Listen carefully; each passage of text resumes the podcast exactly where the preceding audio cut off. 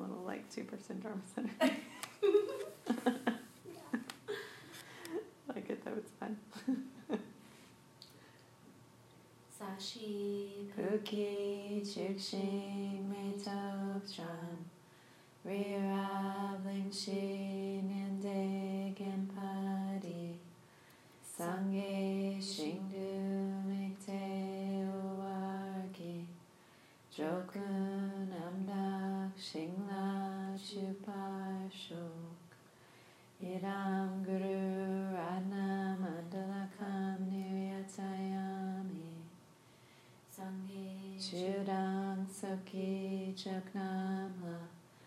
Changchu Vardu Dakni Kapsuchi Daki Chinyen Gipe Sunamki Jola Penchir Sangye Jupashu Sangye Chudang Soki Choknamla Changchu Bardu Dakni Kapsuchi Daki Chinyen Gipe Sunamki Jola Penchir Sangye Juparshu Sangye Chudang Soki Choknamla Jangchu Bardu Dakni Kapsuchi Daki Chenyen Gipe Sunamki Jola Penshir Sangye Juparshu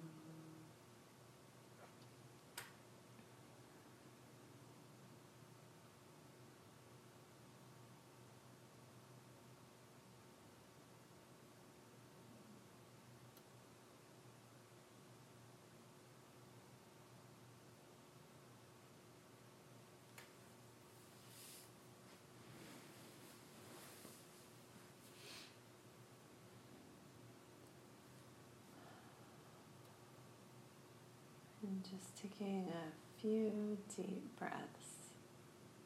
Inhaling full, long, deep breath. And exhaling slowly.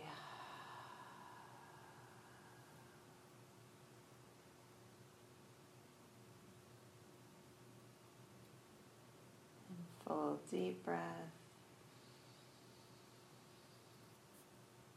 And exhaling slowly.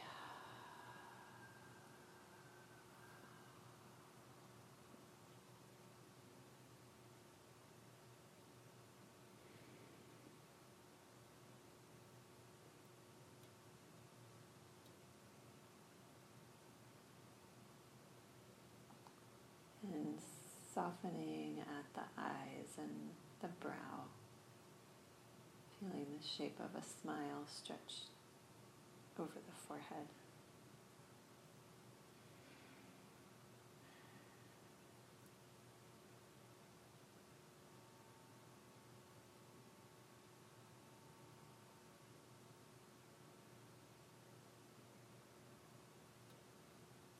And letting the jaw unhinge.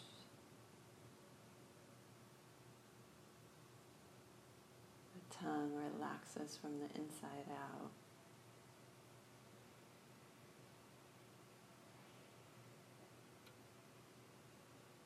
And a slight smile at the mouth sends a signal to the body to relax.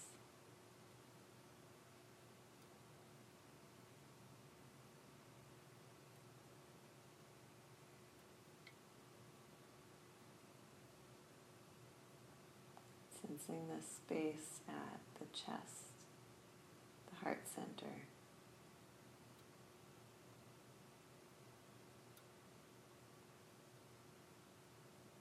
Like a smile, a big smile stretches across the chest.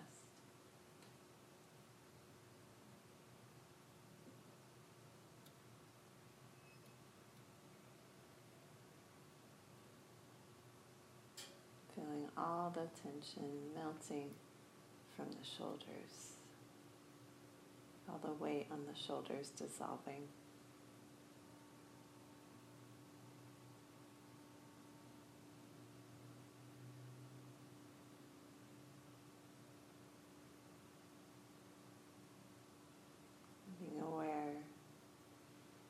the length of both arms.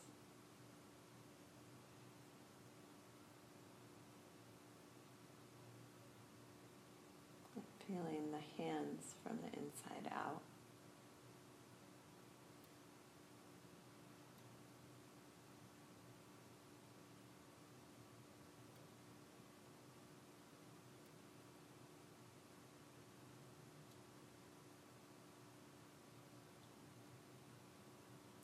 And breathing into the belly. With the exhale, releasing, relaxing.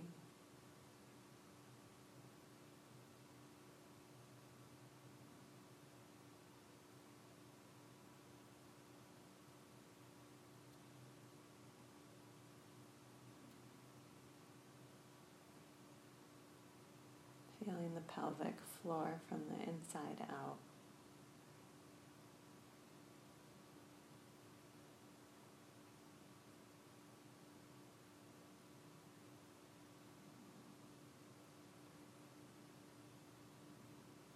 Then the length and volume of both legs.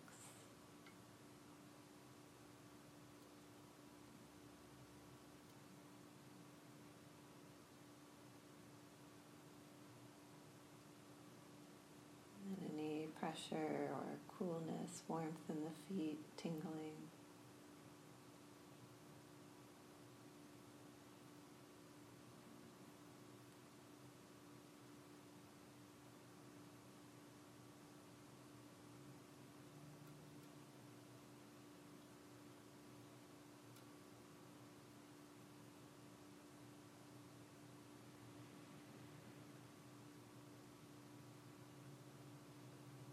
widening the scope of awareness to the whole body, being aware of the space inside the whole body.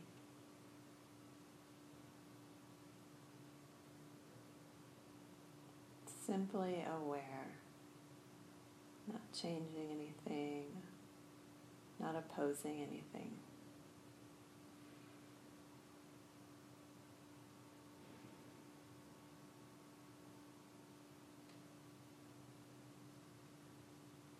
Keeping the forehead and eyes and jaw relaxed.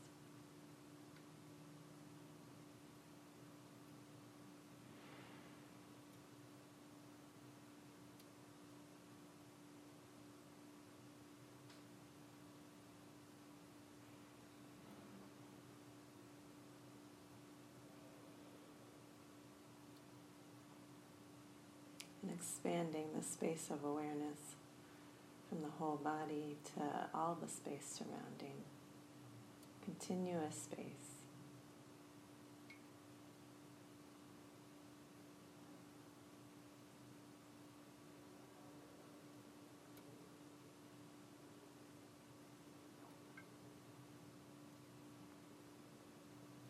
And simply being aware of what they what is called emptiness dancing. Sounds come up and then they go. Feelings, sensations, thoughts. Emptiness dancing.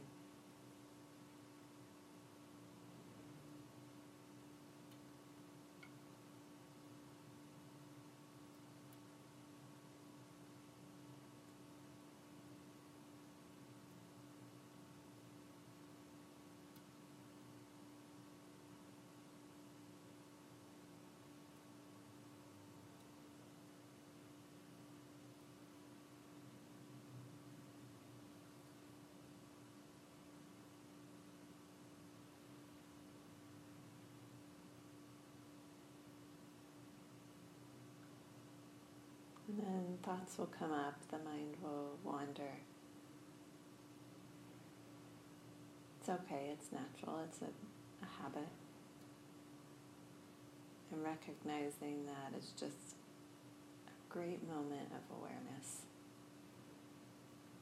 And relaxing back into openness.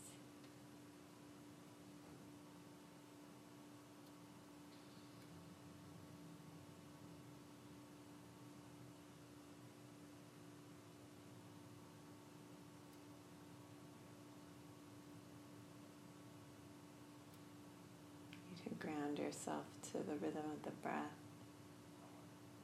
or to sounds as they come and go.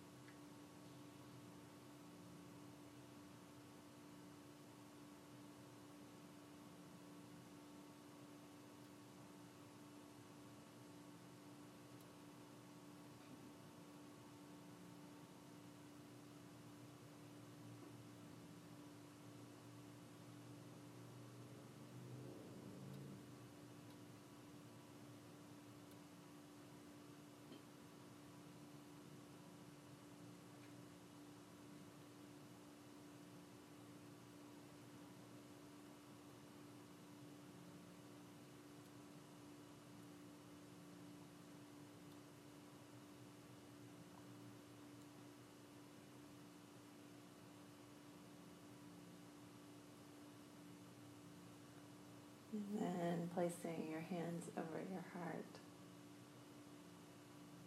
See if you can get in touch with your deepest intention for practice.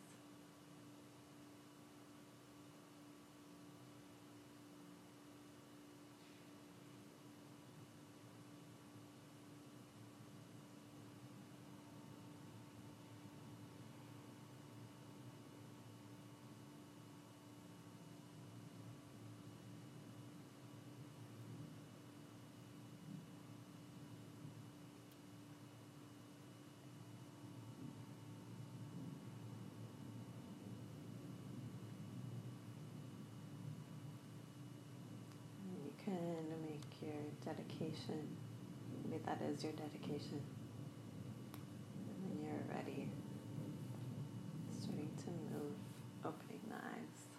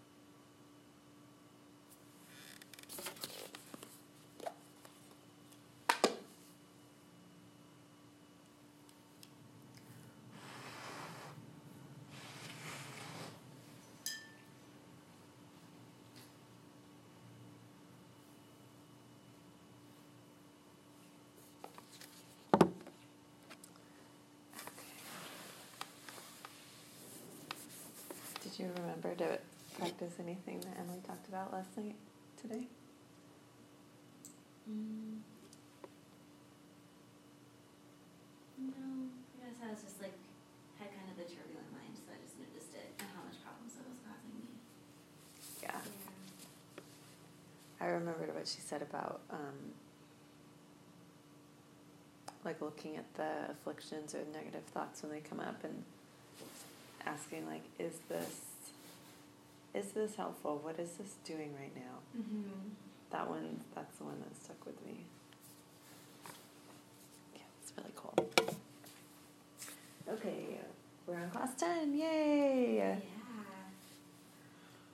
So this is class ten, unscape, unscaping. Oh my gosh, escaping uncertainty, a study of Buddhist ethics, and it's Wednesday, November fourteenth. And tonight we're going to talk about a description of medium and greater scopes.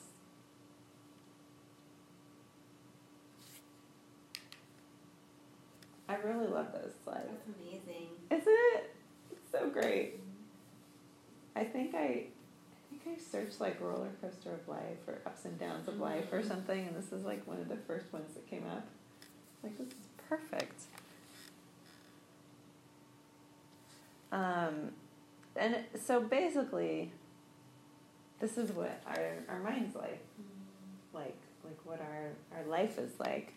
And the history of our mind in this lifetime is we feel really good and then something crappy happens and then we feel good and then something crappy and then good and then a huge thing crappy and then a really good thing and then it's just over and over and over.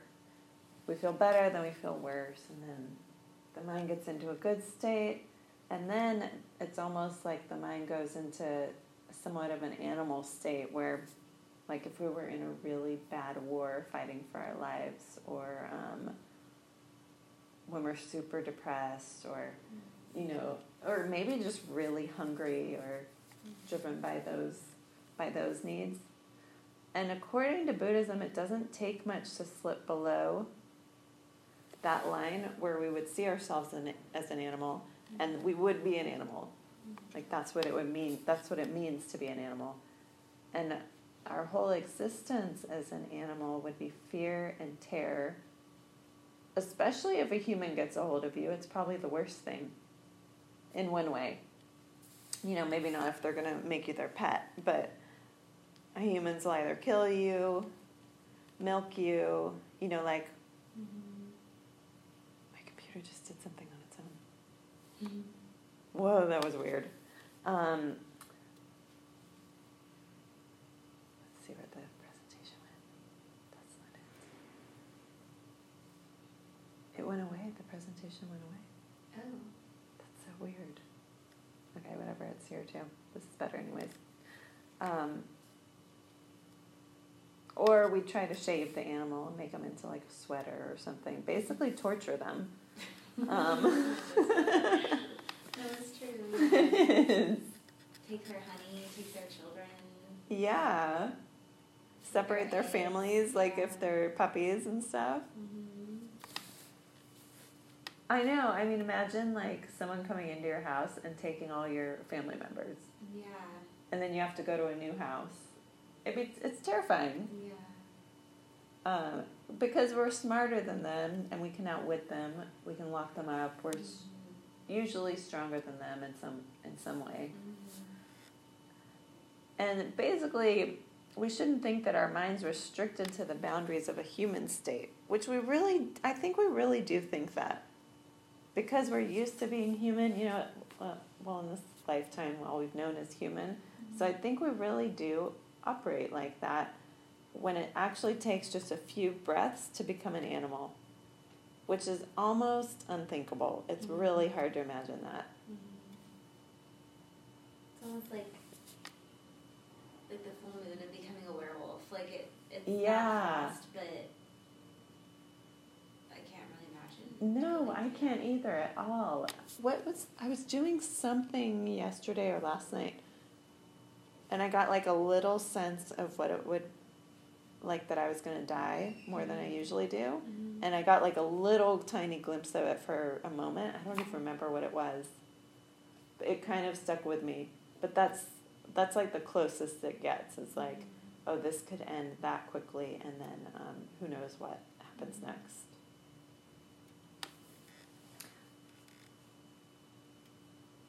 Basically, what I mean, as part of as part of Buddhism, it's one of the big teachings that we shouldn't think that that's impossible because we know it's not Mhm. intellectually. And the, the purpose of the Lam Rim, it has three great divisions for the person of lesser, medium, and great capacity. And it's defined by those three goals. And if we chart the five paths, there's a pre path where we're starting to get interested in Buddhism and we can maybe practice an ethical life, concentration, and wisdom. And then there's the path of accumulation, which can take millions of years. Who knows how many lifetimes we spent on the path of accumulation? where we're accumulating energy to get to the next path, or how many we are spending. And then we get from the pre path to the first path by living a pure life. And then we have to get the feeling of renunciation, of being tired, of being stuck in suffering life. I kind of think that that might come more with age too. Not like we want to sit around and wait till we get older to realize something like that, but it seems like it might come kind of more, a little more naturally that way after we've seen enough things or like tried enough things go wrong over and over and over. Yeah. And Geshe-la talks about this too. Like in our 20s, we we just like for most people things haven't gone bad enough yet. yeah And I've heard Lama Ami talk about how like up until about 30 it's mostly all the karmic seeds from your past life carrying you mm-hmm. and then the things that we've done in this life start to to ripen more. Yeah. And I've only she's only ever said that to me once that I remember. But I but I remembered it. Because it felt like it really made sense in my life too. Like things that that happened up until about 28 are very different from things that happened after. mm-hmm. It was like yeah, I think my life was like more charmed before in a way. Mm-hmm. like I not I'm not saying that I'm not but things were like easier like jobs promotions came really easily. Mm-hmm. uh, you know material things like that came really easily. I wouldn't say I was happier. I definitely wasn't. Mm-hmm. but it did feel very different. Mm-hmm. so path two is the path of preparation and then that's where we're learning about emptiness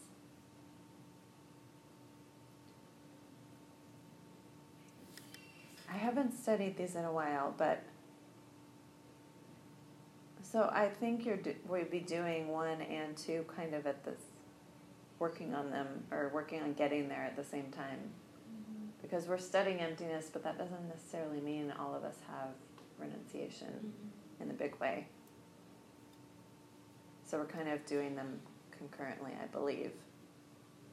And then path three is what? Prophecy. Where we'll see it directly based on what we've done before. It'll get us to that point. Path four is. Path of habituation. hmm Then we're getting used to what we saw and we're mo- removing all of our mental afflictions and all of our crappy old karmic seeds. Path five is which one? Path of no more learning. Yep. The best path. And that's where we're a Buddha. Um, and there's a point in the path of preparation where we'll achieve a cessation forever taking a lower rebirth. So we'll never again go below the human line.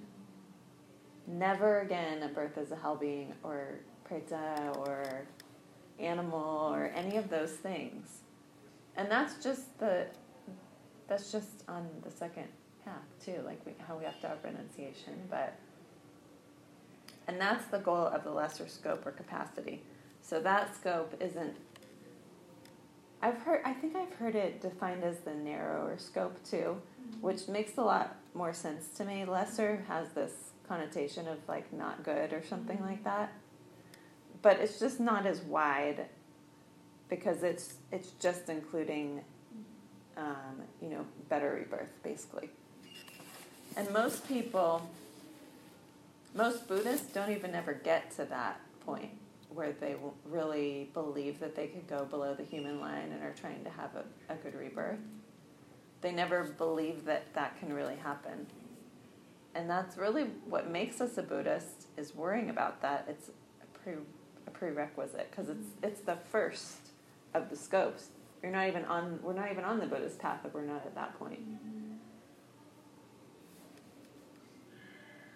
And in the path of seeing, there's certain mental sufferings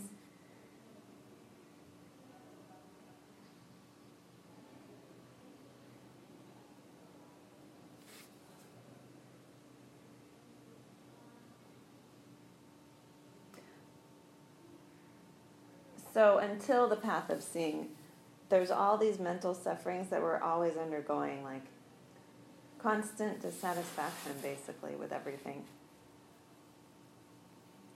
With every meal we have, every like interaction we have, every night of sleep we have, every every moment really.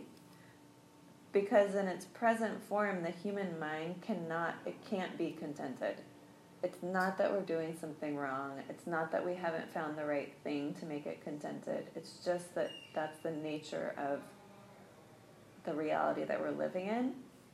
And we can decide, which I'm sure both of us have done this, we decide that we're not going to be discontent anymore and we're going to get out of that. And then the next moment we are, the next day, or we get, or we see this too, where people get really interested in Buddhism, but then they get bored with it and they want to do something else. Mm-hmm. And then they do the something else and they get bored with that.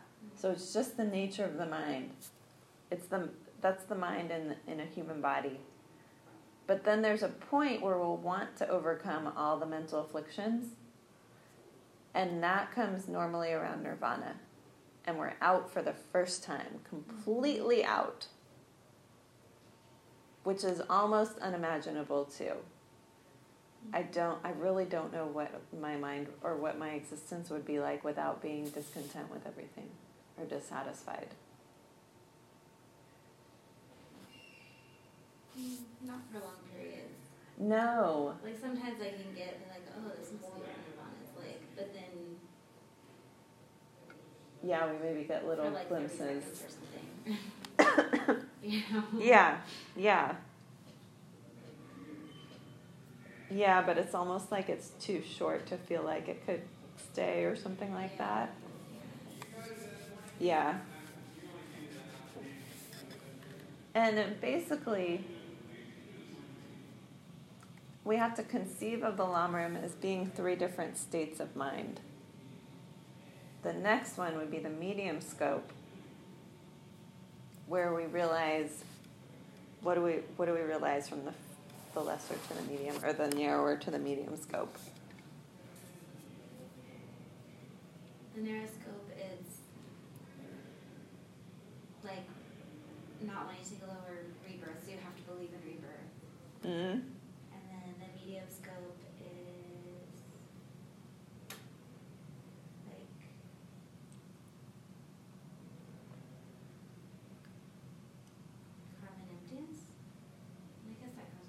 Kind of. It's just, it's sort of just minus the bodhicitta of the greater scope. Yeah, so like wanting to reach nirvana and like believing you can like, yeah. do better than just the samsaric life. Yeah, we're sick of we're sick of the suffering and we want out completely. We don't want just a better rebirth. We're we're done. We know that even if we're born as human or better, mm-hmm. it's still going to be suffering we're still not going to be happy with it. So we're done. We want to be, we want to be done completely. We don't want to live this kind of existence. And then if we reach nirvana under the influence of bodhicitta, then it turns into enlightenment. And that's the greater scope. Yeah. And that's the greater. And in the text, Je Tsongkhapa talks about it as an alchemy, which I love that visual because I picture like this crazy person in like this little hut mixing all of these potions and, and that sort of thing. And the idea is that we mix all these different substances together and we do this special thing and the iron turns into gold. Mm-hmm. And that's what it's like with bodhicitta. Um, the wish for all other beings and myself to be out of suffering turns the iron into gold. It's like this special alchemy having the bodhicitta added in there or this wish for others. And it's really sad. Um, like Emily was talking about this too last night. When you think of all the suffering in the world, when you're going through a hard time, and you think of that, it does. It completely gets it. It completely like evaporates the suffering. Mm-hmm. But it's really sad because there's so much of it. And Geshe Michael talks about it. He says there's millions of tired bodies running around just this city but the whole world trying to make a buck. That's really what everyone's trying to do mostly, you know? Mm. And then they're working, everything they're working for, they're going to lose. And it's not going to bring them what they think it's going to bring them. The body's going to wear out, the mind's totally crazy and overactive, and people can't sleep at night which then wears out the body, which is running around trying to satisfy the mind. It's like just a big, it's a big mess. It's totally a big, um, a big mistake. My mom sent me this really good poem today on impermanence. Um, I'll, I'll try to remember to send it to you. And there's no future to this kind of life except to have the body wear out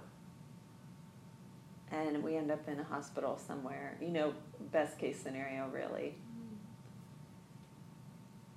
So we can do good deeds, we can provide people with homes, but if we don't do it with the idea in the back of our mind that we'd like to get them out of suffering completely,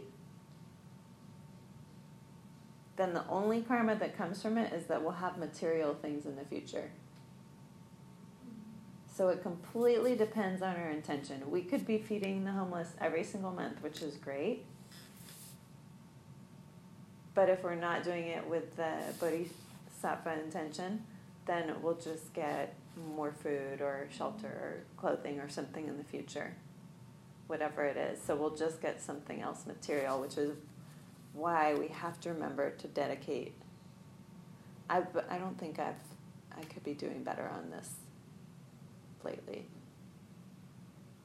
Like de- like dedicating all through the day, or at least at the end of the day, dedicating the whole day, if we don't remember during. Because what a waste! We do we do good things that we can dedicate. Mm-hmm. It's not like everything we do is crappy. Probably most of the stuff we do is good, actually. Yeah. Mm-hmm. But it's also like we're so busy that we don't stop to notice it too.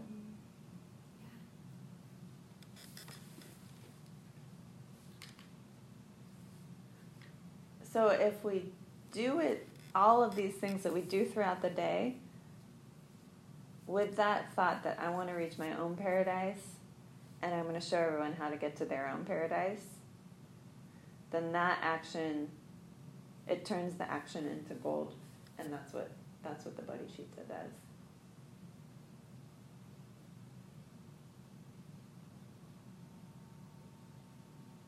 And I think it's it's kind of tricky because it feels it's a little bit confusing that in a way that all we have to do is think of it a certain way and then it brings that.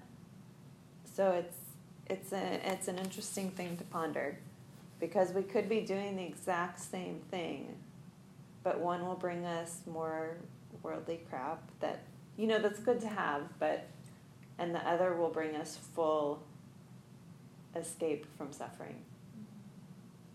Which, in a sense, is really amazing because it's just a tiny tweak in a way. But if we're not doing it, like even our even our dharma practice, if we're not remembering to met, to dedicate or have the right intention, I don't know. I think some of the dharma practice though has it embedded in it. I don't know if that's actually true with the dharma practice but you know, like serving the center maybe.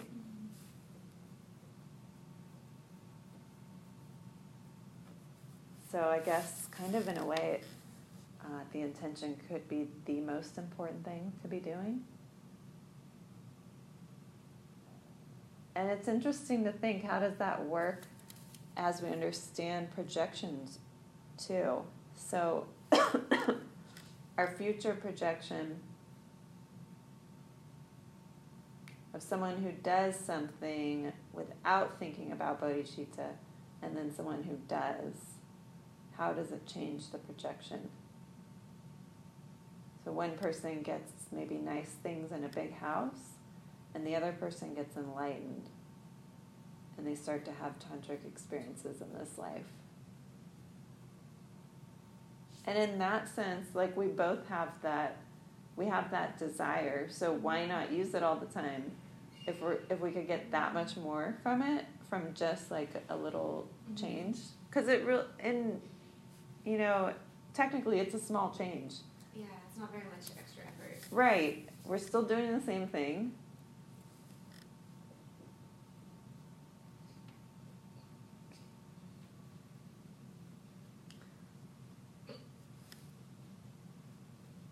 And I think I think the difference so the difference is it's the perception going on while we're doing it. And I was I just thought about it a little bit, but I think it is I think the intention actually changes the entire thing into something different. Mm-hmm. I think that's why I didn't like I didn't spend a lot of time and meditate on it or really ponder it, but that's just the first thought that came to me was that oh it'd just be completely a different thing Mm-hmm. Having that intention it's you know it would like infuse it with a different it would be a different thing.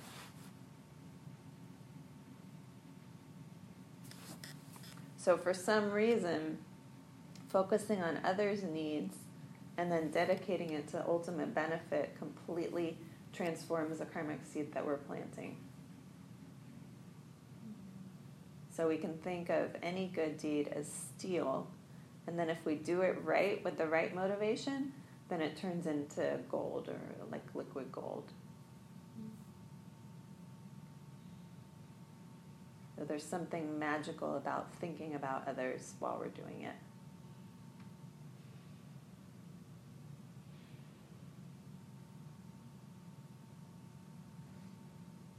And the meaning of dependent origination is that everything is projections that's forced on us by our past karma.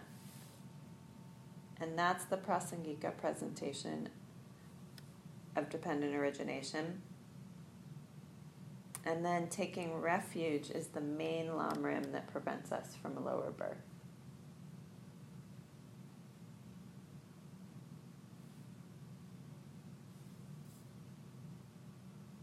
Do you want to take a break now or in a few minutes? Either way. Okay. Is it already seven thirty? It's seven fifteen. Yeah. Okay, we'll wait. We'll wait a few minutes. So that was so the medium capacity. They want to get out of suffering completely and go to nirvana. And in order to do this, they have to be pakpa dempa shi. Say pakpa dempa shi. Papa Denpashi. So the pakpa means Arya, dempa means noble, She means truth. So we're talking about the four Arya truths.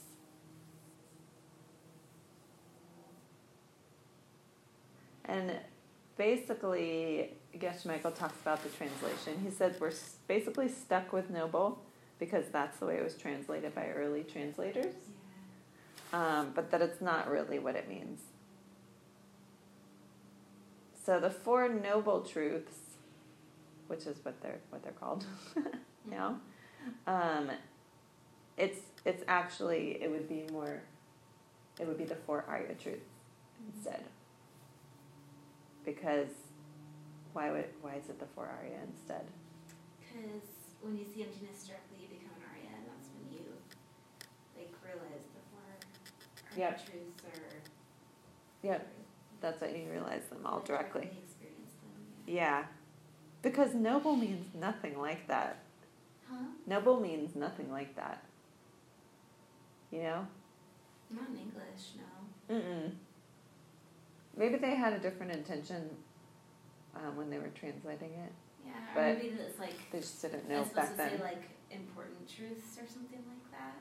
mm-hmm. It's like trying to say something or like the ultimate truths or yeah. So, the Four Noble Truths is the method for those of medium capacity.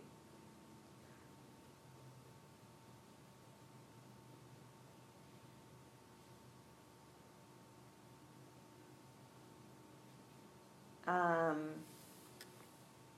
and then there's two flavors of nirvana. You might remember this.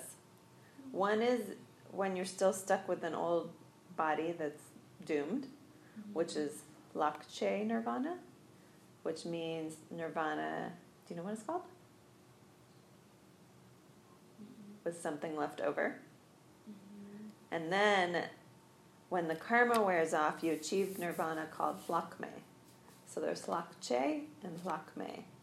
And with lakme, You no longer have this body and you take on a different type of body. And then there's a huge debate whether the lower tracks ultimately go up to the bodhisattva path and reach Buddhahood, like if they have to do that. Mhm. And according to Geshe Michael, the answer is yes, they do. Mhm.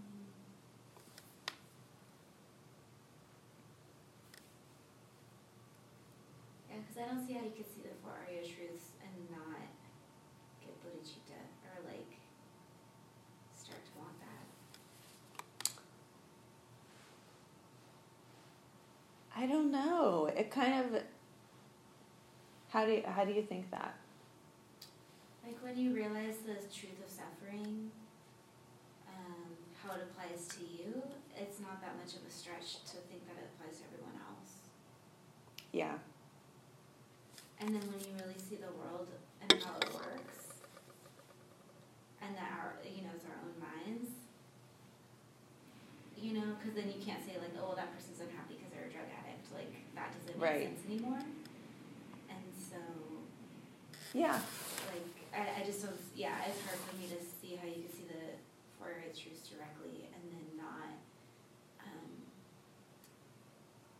like feel some kind of bodhicitta or like, like want to help others. But Yeah, I can see that. yeah, and also like to me too. Once you see how the world works directly, like kindness to others, it helps get me. What? How can you not? And then how can you not be kind to others? And then the more you're kind to others, the more you want to be kind to others. I think. Too. Mhm. Mhm. Yeah, like all goes together. Yeah, I could see. I could see that. My mind and what I've heard more is um, the example of is like when you're not suffer you're like you're completely out of suffering so you don't have that empathy Mm-hmm. like you're if if you got there just for yourself and you're just hanging out and enjoying it Mm-hmm. It's kind of lonely. yeah but nothing's but but you don't have loneliness Yeah. you don't have any of that stuff anymore you don't you're completely and totally content so i could i don't i have no idea how it actually happens i could see it going either way too Yeah, with that contentness, you have like the spaciousness to do things for others. Because like when you're not trying to like yeah grasp the next thing or like keep yourself out of suffering, you have a lot more energy to put towards reducing other suffering. Yeah. So yeah that could be too yeah, maybe you don't actually care. You just have time now. i don't have anything else to do yeah. yeah I know, cause like, what what would we do? Like, imagine like how much time you spend like getting things you want and pushing away things you don't want. i know And then if you didn't have to do that anymore, like, what would you do all day? I mean, sit in bliss, but i know which it, which wouldn't be boring because boring's a negative yeah, like nothing would not be bliss, Yeah. Yeah. Well, I've always heard it that, um, like, well, at least the enlightened beings, all they want to do is go to teachings. Yeah. I, I mean, I could see that. I kind of like that, you know, in a, in a lot lesser sense now. Yeah. Like, I, I kind of always, you know, always is strong, but Or I could see like, that. Go to a teaching or go to a movie. You're like, oh, I'll go to a teaching. Or, Yeah. Yeah. Yeah. and it'd be like, it's just the most interesting or amazing thing you could possibly be doing. Yeah. Yeah. Mm. Um, okay, so the first one, say Duk Nial Denpa. Duk Nial Denpa. Duk Nial Denpa. Duk Nial Denpa. Suffering, truth, fact. So this one's the truth of suffering. And this is from the Perfection of Wisdom Sutra. Mm-hmm. And and this is really interesting. I believe I think Geshe Sultram is going to teach the different, like the four Arya truths in a different way or something when he comes back. Oh, cool. I'm pretty sure that's what he said. Um, and apparently there's like a lot longer lists, and I think this might be part of maybe part of what he was talking about. But you can teach these four Arya truths the way they happen in reality. So logically, the first, the one that would come first, is the cause of suffering. Mm-hmm. And then the suffering path, cessation. Mm-hmm. That would be cause and effect order. It's normally not taught that way, but it is sometimes. Mm-hmm. It, that would be the order that you would figure it out as a person. So you bump into suffering and then you wonder where did that come from? Mm-hmm. So it can be taught in a lot of different ways. And tonight we're going to do four different pairs. The truth of suffering includes A, impure vessel, B, impure contents. And A is referring to impure vessel of the world or the suffering world that we live in. Mm-hmm. That's part of it. And then the impure contents, suffering bodies and minds of the living beings.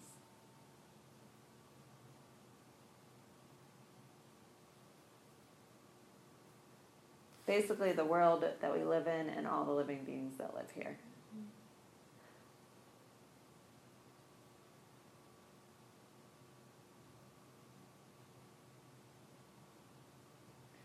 And really, everything in our life is the truth of suffering.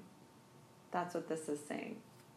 Our job, our body, our partner, our car, our house, um, our families, everything's going to wear out. If we like something, we're going to lose it. If it's useful to us, it performs a function, it's still the truth of suffering, we'll still lose it. It does, and sometimes I do think suffering does sound a little bit extreme sometimes because it's not like we're outright suffering all the time. It's more like a dissatisfaction permeates everything, Mm-hmm. or like a stress or something, because everything's not terrible all the time. Like there's always something wrong, but there's things that are good too. So suffering, I think, is a little hard sometimes.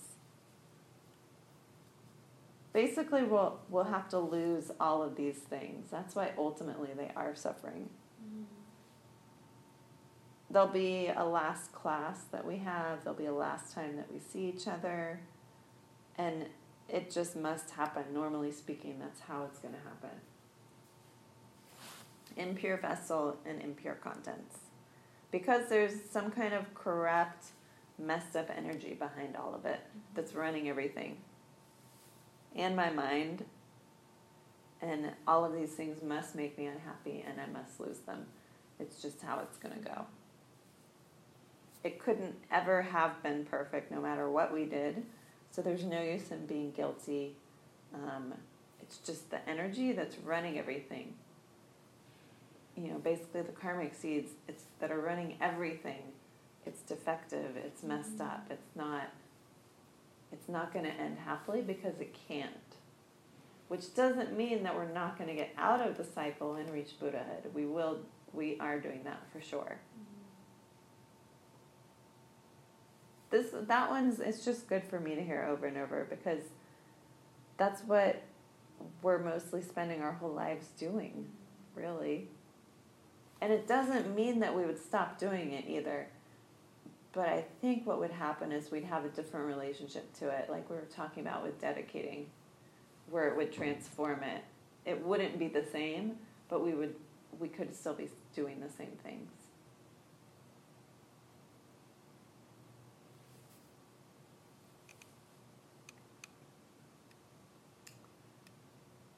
Let's see where we are. Okay, I think we'll we'll take a break and then we'll come back.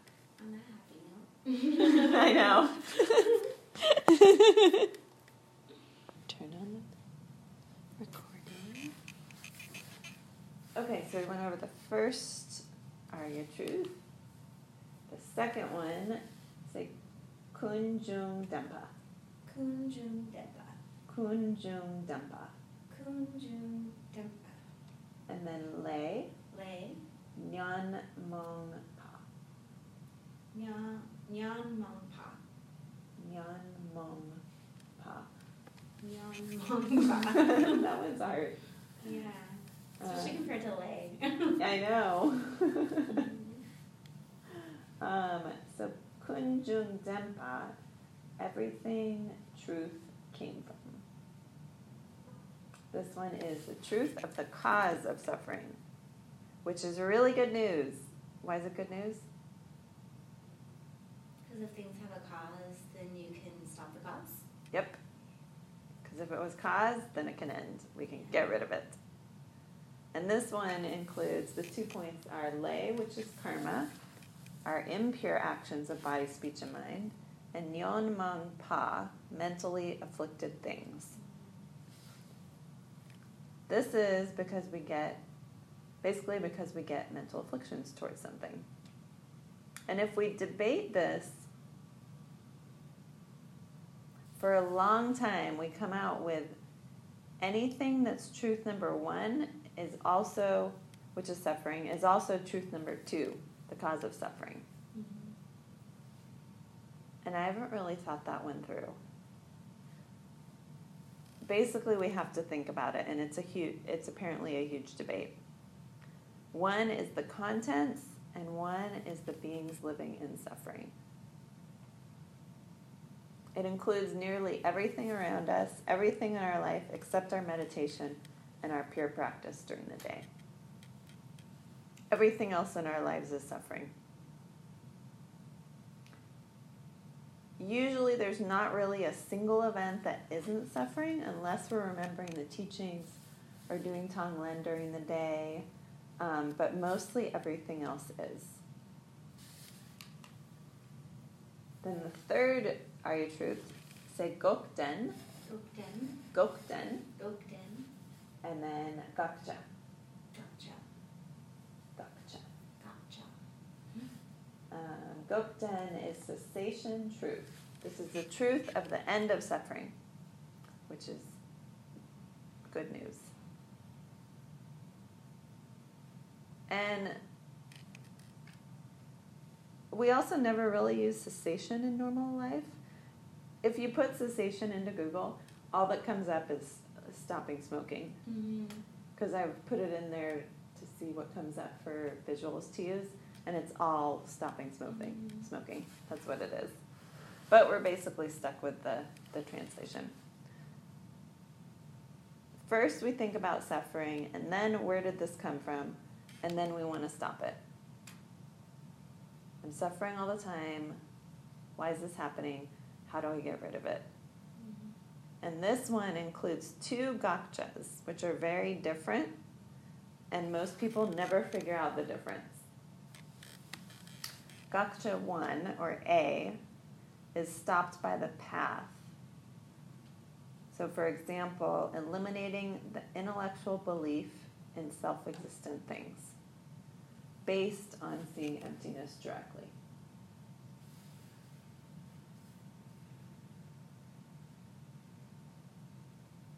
And you remember what? Okay, well, we'll go. Never mind that. Um, does believing things are self-existent is that something that you'd like to stop? Is believing something self-existent something you want to stop? Yes. Yes. Is the belief in self-existence self-existent itself? No. Right. Believing things are self-existent is this one. Is A. is A. And the next one is basically the third noble truth, where you're stopping the intellectual belief in self existence. So B, Gakcha, is stopped, which is in quotes. By middle path reasoning, you're proving the non existence of something that never could have, exist- have existed in the first place, which is emptiness. Mm-hmm. And what path stops that? Do you know? Seeing? the path of seeing. When you come out of the direct perception of emptiness, you see all things as self existent, but now you know that you are totally wrong. You still have to see it that way, but you know you're wrong. You can't stop yourself from thinking it, but you know you're completely wrong, which would be a really strange experience. Still being forced to see things the same way, but knowing it's wrong. So when you're forced to see yourselves still thinking the same way and seeing things the same way, but you know you're wrong, then you're gokden.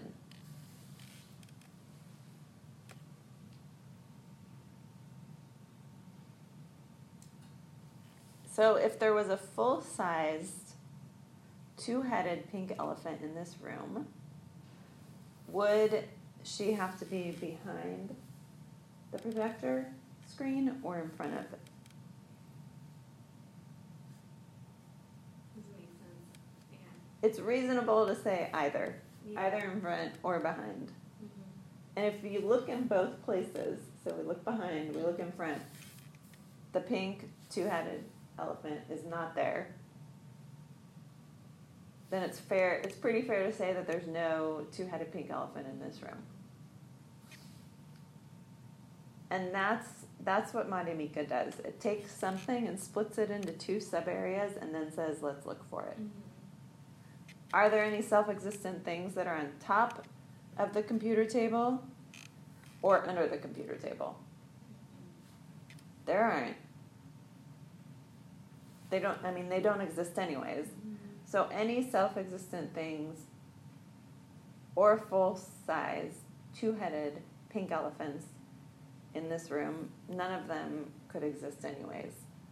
And it kind of sounds like silly reasoning when we do that.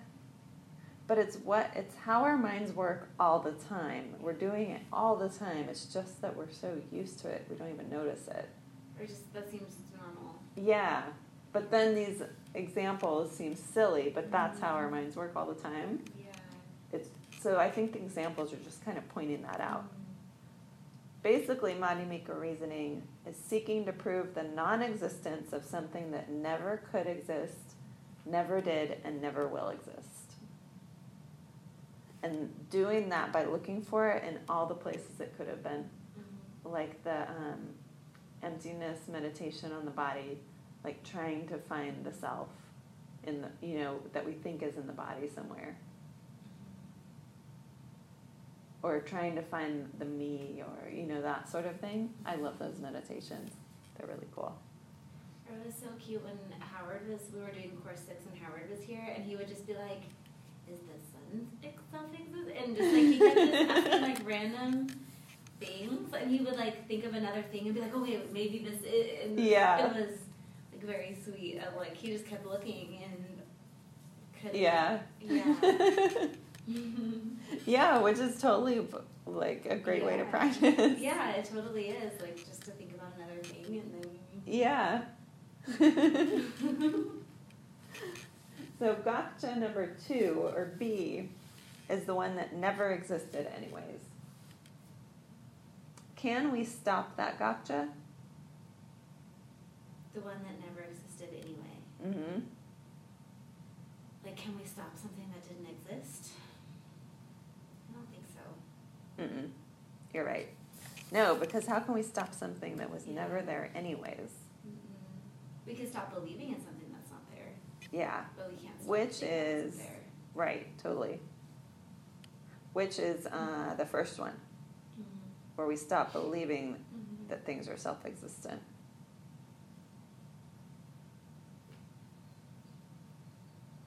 And that, so that's why stopped is in quotations there. Mm-hmm. Because you're not actually stopping anything. Yeah, because it wasn't there to, to begin with. So it's not so much that you stopped it; it's more that you looked for it and couldn't find it. Yeah. You realized it was never there to begin with. Yeah. Yeah. So, yeah, so it's not like that's why it Mhm. stopped because, yeah, in a way we stopped it, but you can't stop something that wasn't there to Yeah. begin with. Yeah. And it's really, if we start to look, like, just at our whole lives, the way we think a lot, it's completely diluted like this. We're thinking there's something there that's never there. It never could be there, never was there, won't ever be there. And then we're operating on that assumption through our whole life. You know, like if I, um, well, but you know, like that class, the classic example. If I lie, um, I'm gonna get this raise and I'm gonna be happy. We operate like that in things. Or if I get in front of this person in line, I'm gonna get that last cupcake at Pushkin's, Mhm. and then I'm gonna be happy because of it. It's not so obvious all the time, but that's like the intention behind it. Mhm. And it's all completely wrong, completely mistaken. It's crazy. Basically, middle path reasoning proves that thing that never was isn't there. It proves the thing that never was there isn't there, but that we think is there. Mhm. We can imagine what these things would look like if they did exist, but it never did exist and never will. That's it's like the example of the two-headed full-size pink elephant in the room. Mhm.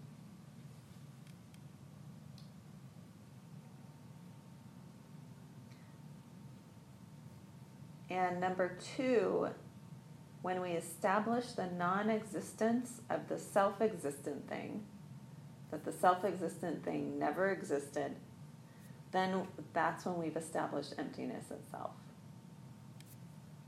Gok 10, number 2, is basically emptiness itself. The thing that was never there isn't there. When we reach Gok 10, a certain part of us is Gok 10. And when we're enlightened, do you know what that part's called? The wisdom bomb? Dharmakaya? Uh huh. Dharmakaya. Yep. Okay. And then the fourth one, say Lamden. Wait, is it the Mm. Dharmakaya, the wisdom body, or is it Oh, no, it's the The- emptiness body. yeah the emptiness body? The But it is? Dharmakaya. Yeah, it's the emptiness of the Is the Buddha's body. emptiness, yeah. which kaya that is, but It's Dharmakaya. I thought Dharmakaya was wisdom body. Oh, I think you're right. Well, isn't that what you said? Didn't you say wisdom body, Dharmakaya? Yeah, but then there's also Which the is what emptiness of the Buddha's body, which is a different body, right? Oh, I believe the emptiness is Nirmanakaya. But it is, the answer is Dharmakaya. Oh, okay. Dharma. Let me see. Oh, but you know what? It probably won't connect. Oh, it did.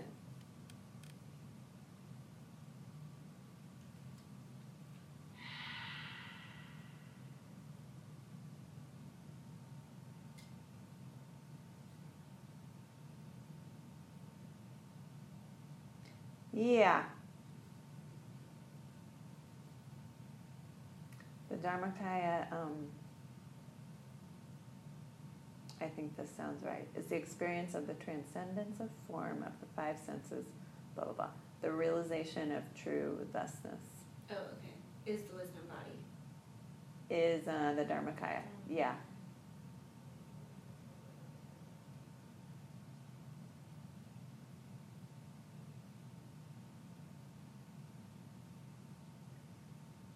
But I always get these, I, I do always get those confused. I never have them straight in my mind for some reason. Is the nature body the emptiness of the Buddha? I believe so.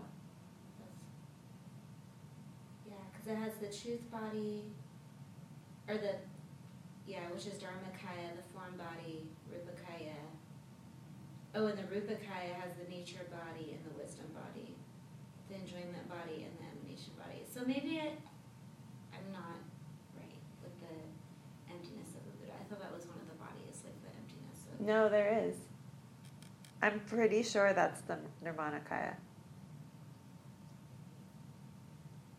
The emanation body is the Nirmanakaya. We'll have to look into it. Well,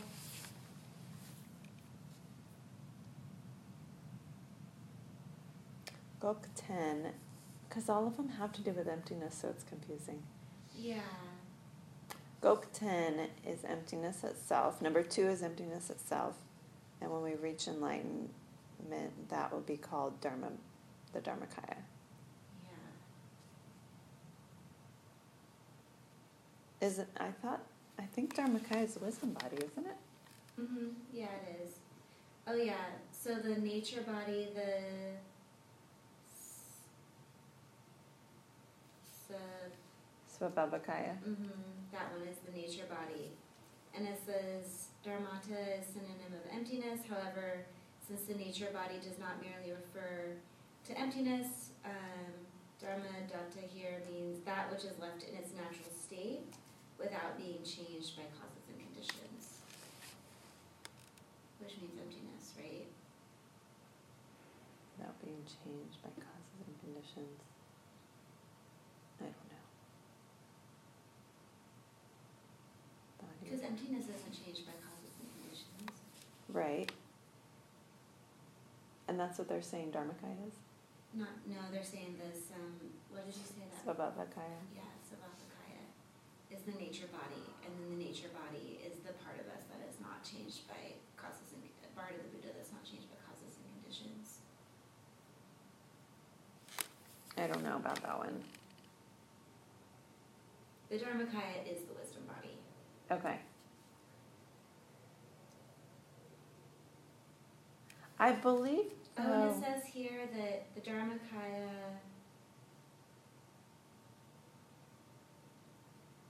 The definition of the Dharmakaya is a final kaya that has attained, attained independence on meditating on its attaining agents, the three exalted knowers, which are the Arya paths of the hearers and solitary realizers, the Arya paths of the Buddhas and Bodhisattvas.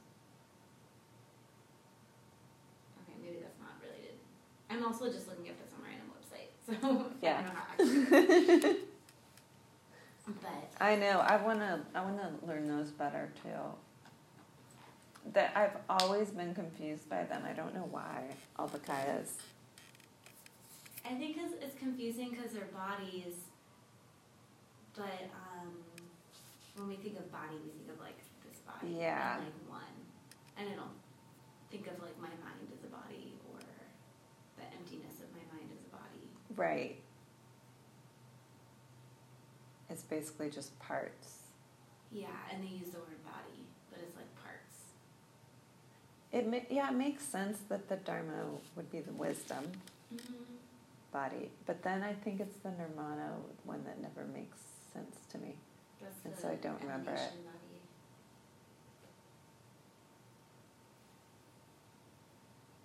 And then the svabhavakaya is the nature.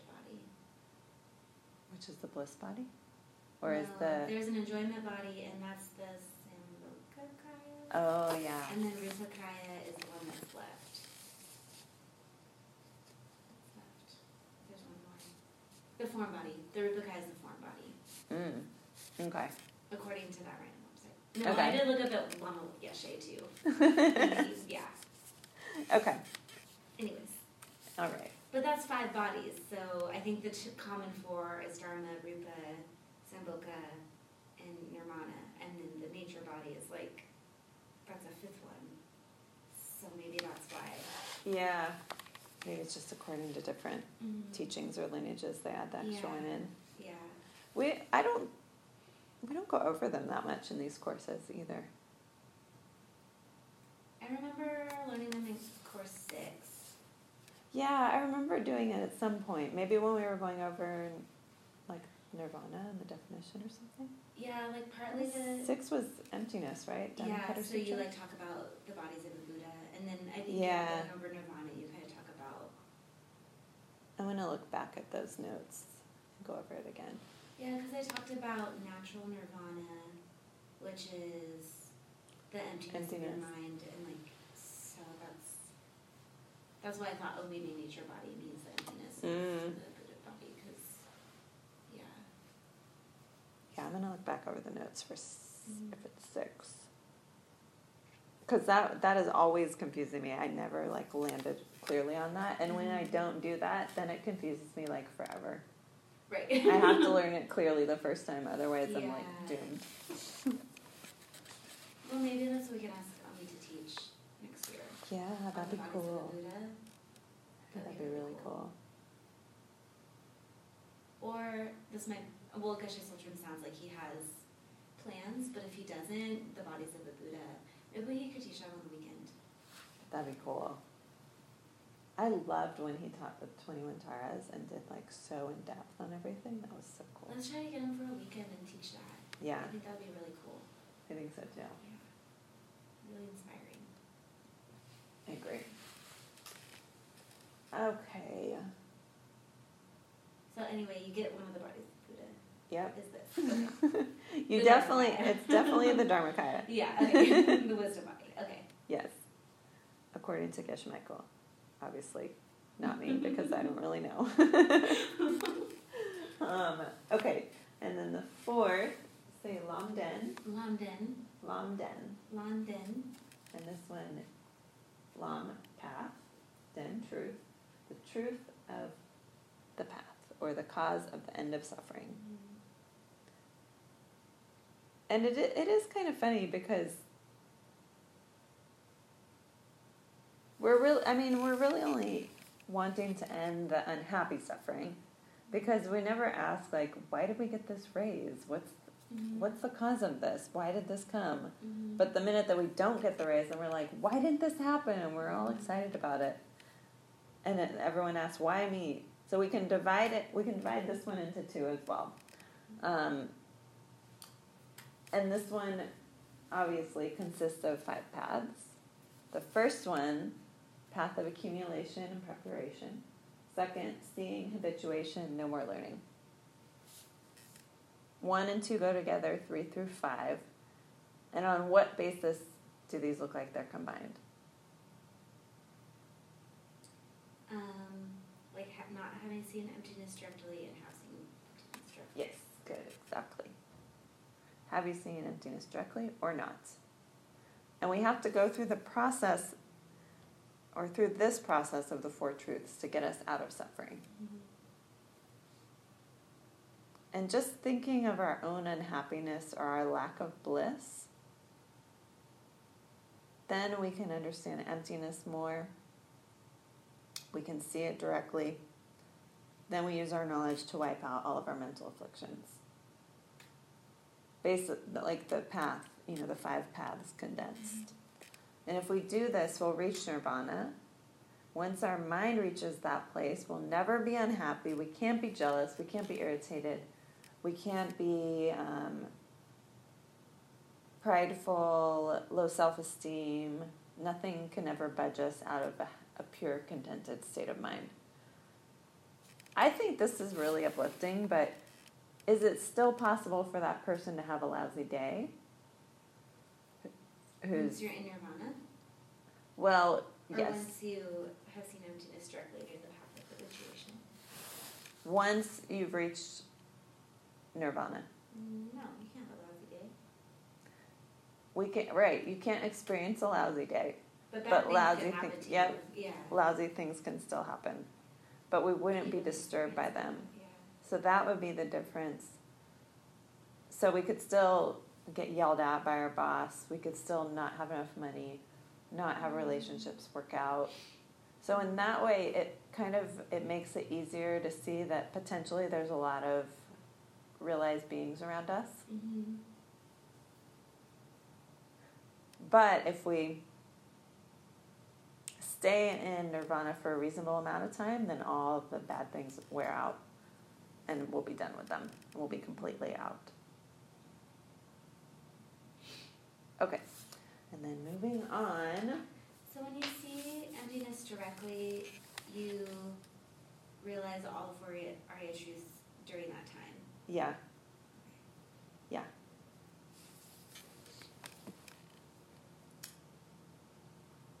So for, because you see them all directly. Mm-hmm. Yeah.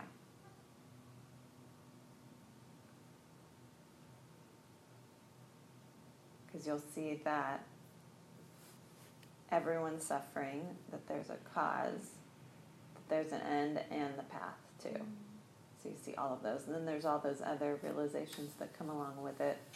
Like you can read minds for, I don't know, it's like 24 hours or something like that. Mhm. Um, you'll see how many lives you have left to go. I'm not sure if this I'm remembering this for some reason. I don't know if it for sure happens here though. It's like you see, say like you see a enlightened being directly or something like that. I don't know though. Yeah, I don't know if that's true. You like meet a Buddha and they like tell you your Buddha name and where you're gonna go. Yeah, I, th- I think that happens here. Mhm. Yeah. So yeah, all of those things happen. Okay, and then moving on to the perfection of, or the six perfections. Number one, perfection of giving. And there's a three different kinds of giving, which is sometimes four. So the first, material things, freedom from fear, dharma. Do you know the fourth one that's added in? Mm-mm. Sometimes um, giving love is added too. The second, perfection of morality. So this one includes Vinaya, Bodhisattva, and tantric vows. If we if we have those tantric vows, and then are these actually are these all perfections too? If we're practicing them, are they perfections? Right. No. And why why aren't they? Mm, because we there's um like too much I don't know I can't come up with the word right now but like it's not pure because we can't practice anything purely because there's too much like mental afflictions and Right. So who can who practices them purely? well Buddhas for sure can Yeah. Bodhisattvas practice them purely or I think it's just I think it's just when you're enlightened being Mm, that you're practicing them perfectly. So we're not able to right now, but they're helping to make us perfect. So there you could we can think of them more like perfectionizers. mhm. Or we're trying to become perfect. yeah And then the third one, perfection of not getting angry or patience. Restraining ourselves from anger in any situation. Patience doesn't quite do it. It's really not getting angry. yeah patience is not a good translation I don't think so either. Mm-mm. Yeah. Because I took course eleven, which is on that one that perfection, and I was like completely surprised. Yeah. I had no idea. I don't think I remember course 11 then. Not in a bad way, but yeah, because the course eleven teaches um, patience and joyful effort. I think, yeah. Mm. I don't really remember the joyful effort part, but I definitely remember the patience part because I remember like I was like, "What is this? This is not what I expected." like not in a bad way, but I was like, it was really intense. It was really intense. I just remember that. Was it like learning that it was actually not getting angry? Yeah, and what not getting angry means, and it was. I just remember it being really intense. Yeah. Yeah, because it Yeah. comes up all the time in our lives too. yeah. Getting angry at little things or big things or Well, and I started noticing how angry I was all the time. oh yeah. Cause, and it's interesting because I'll tell people like, oh yeah, I've had a lot of anger come up, and they're like, what are you talking about? But I count like any irritation as anger now, Yeah. which comes up constantly. Uh-huh. So Which is good because it's a good sign that you're progressing along your yeah, path I when it's like it more and more minute. myself like, oh, I'm an angry person, but Yeah. it's just funny. My view of myself really changed. Yeah. Yeah, yeah.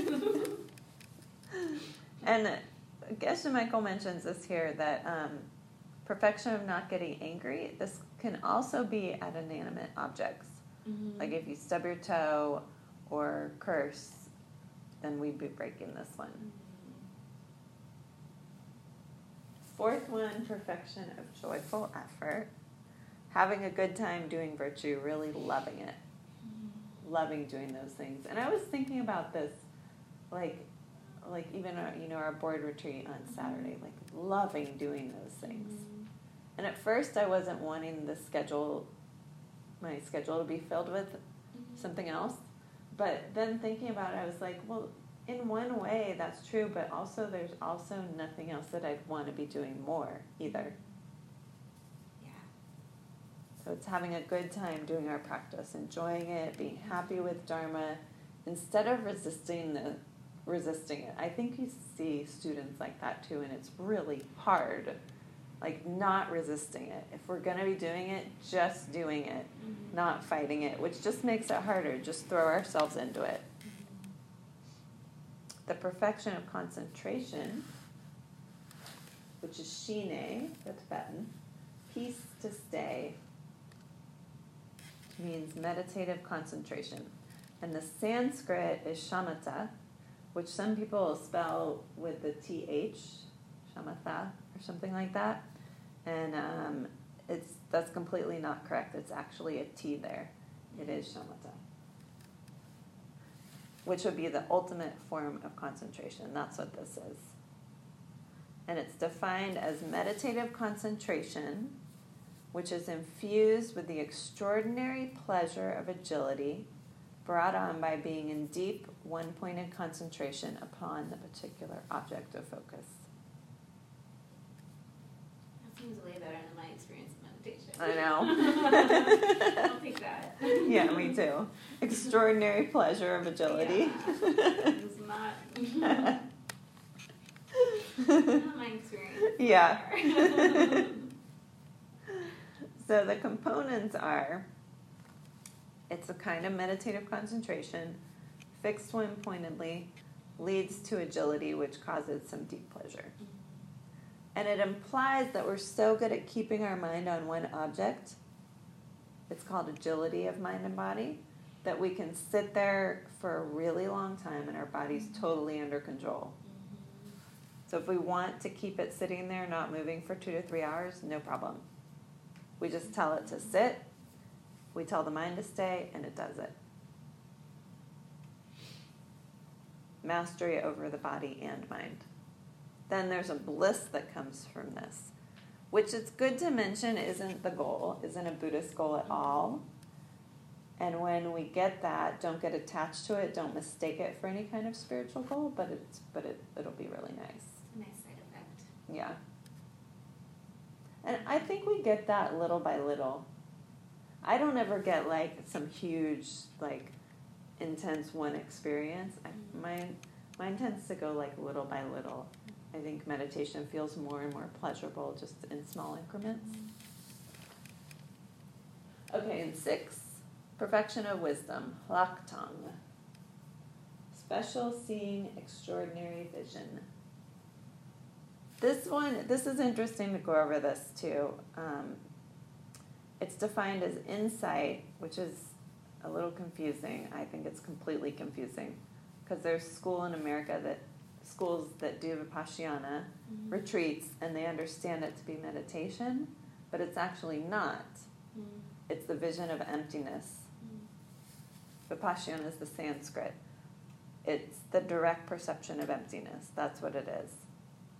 And I, I actually find myself misdefining this at times mm-hmm. because it's so prevalently defined differently. And it's defined as a state of wisdom infused with the extraordinary pleasure of agility brought on by analyzing its particular object of focus, all based on a platform of quietude. We're able to put our mind up to a certain point and stabilize it. That's the foundation of Vipassana. And then we're analyzing the self existence of objects of focus. And when we see emptiness directly, what is the object that we're focusing on? The Like- absence? Like, what do we see the emptiness of first? Of our mind? Of ourselves. Oh. Mm-hmm. Mhm. Yeah. So we see that it's all a projection of our mind forced on us by our past karma. So basically, shamatha is that strong foundation, that single pointed focus. Vipassana is using that and seeing emptiness directly with it. So really, Vipassana is seeing emptiness directly. But I think we even kind of use it differently in our lineage sometimes too. Um, okay, we're we're almost we're just about done. Last slide.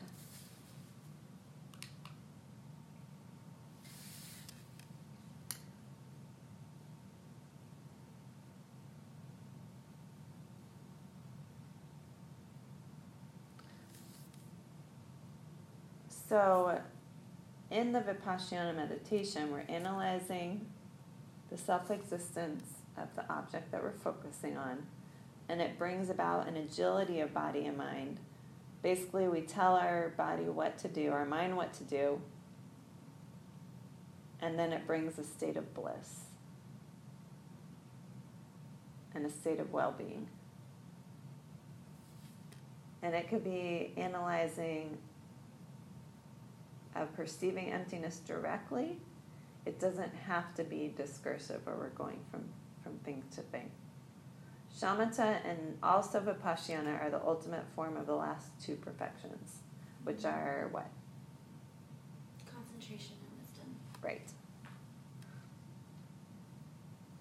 And to be able to get there, we have to be meditating one or two hours every day in order to reach that state of concentration where we can get ourselves to focus and our body to do that, we have to not be distracted by sense impressions or any conceptual thoughts. And we can get there if we practice it. Mm-hmm. We have to reach shamatha for direct perception of emptiness. So, one to two hours a day, and then we organize our lives around that. We find a job where we're not too tired in the morning to do it or we have time maybe in the evening to do a second one if we want, or throughout the day. So if our job completely exhausts us, then we need to find another one, no question. Because there's nothing more important that we have to do. I mean, we have to work too, obviously. So we arrange our life to accommodate good meditation time. And then we deeply study the Madhyamika view of emptiness which I feel like we haven't done in a while actually. Keith Keith did a little. Um, we have to do so many classroom hours combined with meditation. We can't just hear it a few times and it's going to be enough. And then the last thing Je Tsongkhapa gets into is a little bit of the secret teachings. And he says, once you study the path common with both secret and open teachings, which is do you know what that path is that's common with both? Oh, sorry, say that again. You study the path common with both secret and open teachings. It's Lamrim. Oh. It's indispensable to both open teachings and higher teachings. The higher teachings won't work without it. Mm-hmm. So it's something that we will carry through our whole Buddhist career.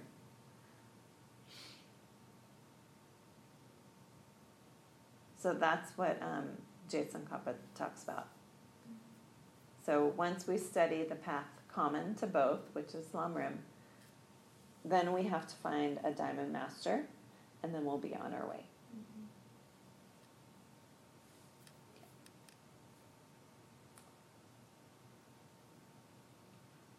Okay. Any other questions? I don't think so. Okay. So we can. We'll end with a short meditation. Turn this back on?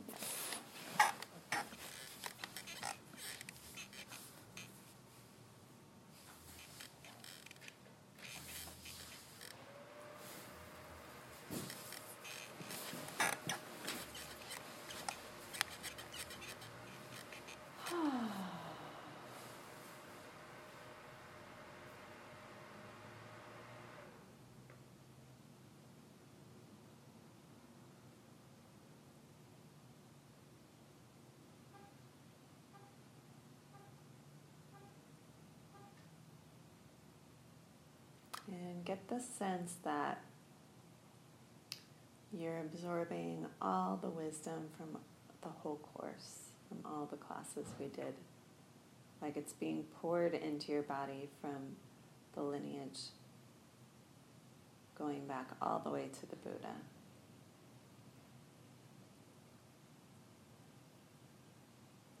You're overflowing with this golden wisdom like nectar.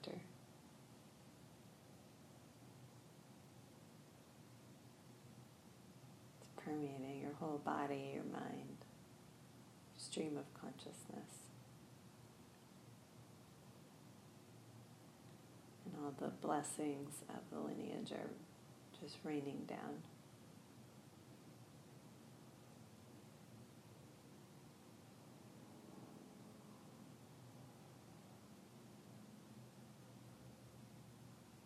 this golden light can't be contained within your body alone. So these light rays start to radiate out in all directions, wrapping around the whole world, maybe the universe,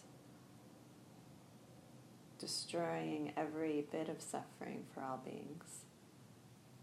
You see them immediately transformed into holy beings, and they fly to their Buddha paradise.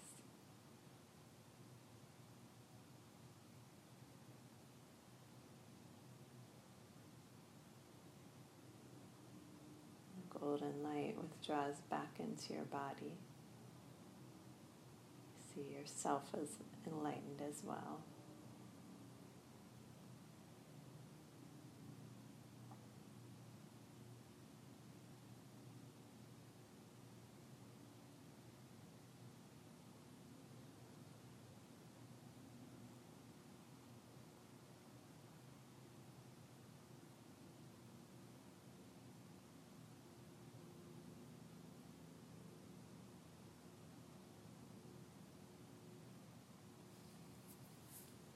having your dedication in mind as oh wait, I think we're not going to do closing prayers because it's the last class.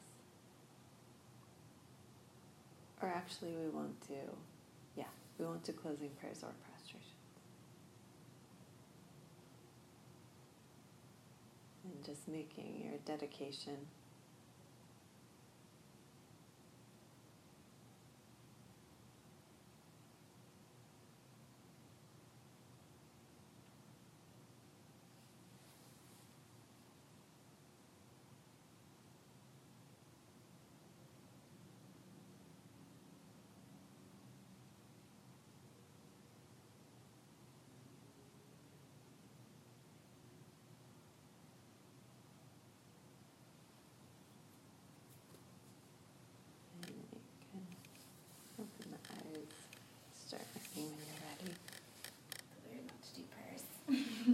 I know it is.